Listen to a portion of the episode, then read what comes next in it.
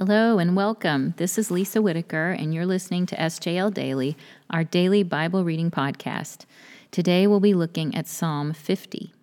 This psalm was written by Asaph, who was one of the Levites David put in charge of leading worship through song.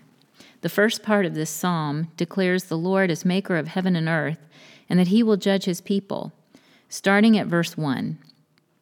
The mighty one, God the Lord, speaks and summons the earth from the rising of the sun to its setting.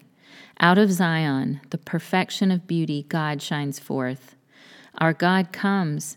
He does not keep silence. Before him is a devouring fire, around him a mighty tempest. He calls to the heavens above and to the earth, that he may judge his people.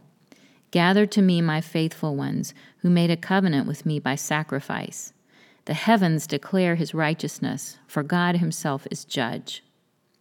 The worshippers are declaring the Lord is creator of heaven and earth, of all that is, seen and unseen, that he is sovereign over all, and that his very creation is evidence of his existence.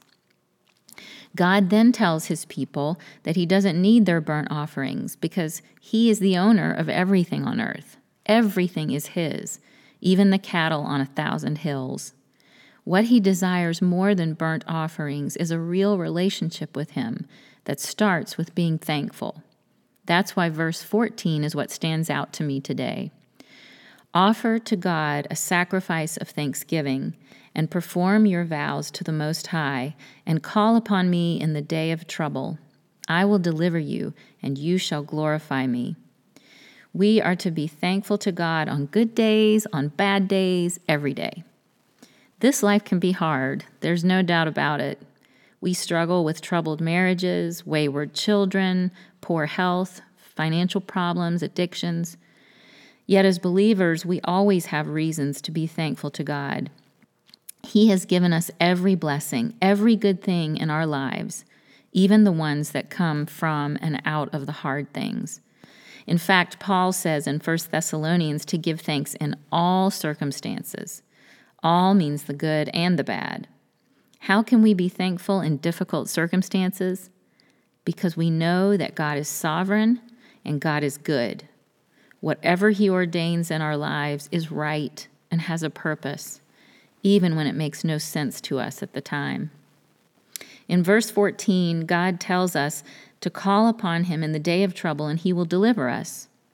He's saying that as we thank Him, we can also cry out to Him and lament.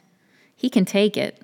After all, He knows what it's like to be human, and He promises to deliver us. When that happens is up to Him.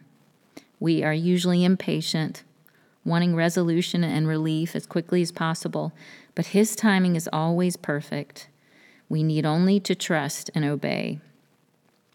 Today, if you're struggling, if you feel like the world is closing in and you can't see the light, you can't find anything to be thankful for, remember this God loves you. The Father gave the ultimate, perfect sacrifice of His Son Jesus for you. Jesus paid the debt you owed, and He died the death you deserved.